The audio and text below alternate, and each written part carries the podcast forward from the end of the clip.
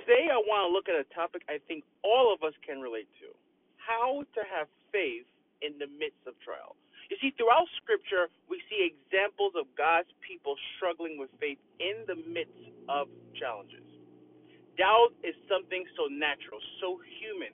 And the world is teaching us that when things get tough, we need to take this life into our own hands and to sort it out.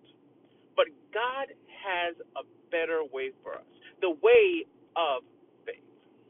So I, I, I want to look at this, this classic scripture, one scripture I love so much in the book of James, that says, Count it all joy, my brothers, when you meet trials of various kinds, for you know that the testing of your faith produces, watch this, steadfastness.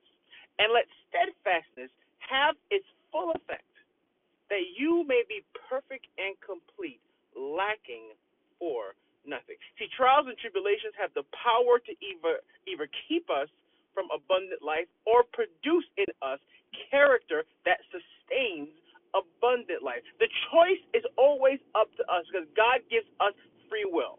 Will our faith remain steadfast in the face of trouble, or will we abandon the lifestyle of faith for one of the world. That's why I I I I, I love the, the, the scripture that says, "Count it all joy when you face trials of, of, of, of many kinds." Allow the phrase "count it all joy" to settle in for a second. What trials have you faced in 2022? What trials stand before you today? Is joy the emotion that stirs up within you when you think about your problems? The answer probably will be no. My first instinct in the face of trial is to run. I would love to abandon the problems before me, to, to act as if they don't exist, but Scripture commands me to count my trials as joy and run at them head on at that for the sake of being transformed. God sees trials as a chance to produce character within me, not as a circumstance intended to harm me or derail his plans for me. The greatest gift we've been given in the face of trials is what? Faith. When problems are staring at us head on, it's hard to see around them. And, I, and that's one thing about being transparent. It's hard to see around them. But the outcome is what God has intended. We must have we have to believe that God has an outcome as beneficial as the trial is hard. We have to have faith that God will see us through every problem that stands in our way. Hebrews 10, uh, uh, I mean, verse 35 says, Therefore, do not throw away your confidence, which has a great reward.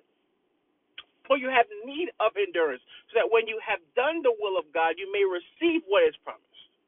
For, yeah, yeah, yet a little while, and the coming one will come and will not delay. But God says, My righteous one shall live by faith. May we not be a people who shrink back, but stand on the firm ground of God's promises. May we, be, may we be believers filled with faith, founded on the faithfulness of God.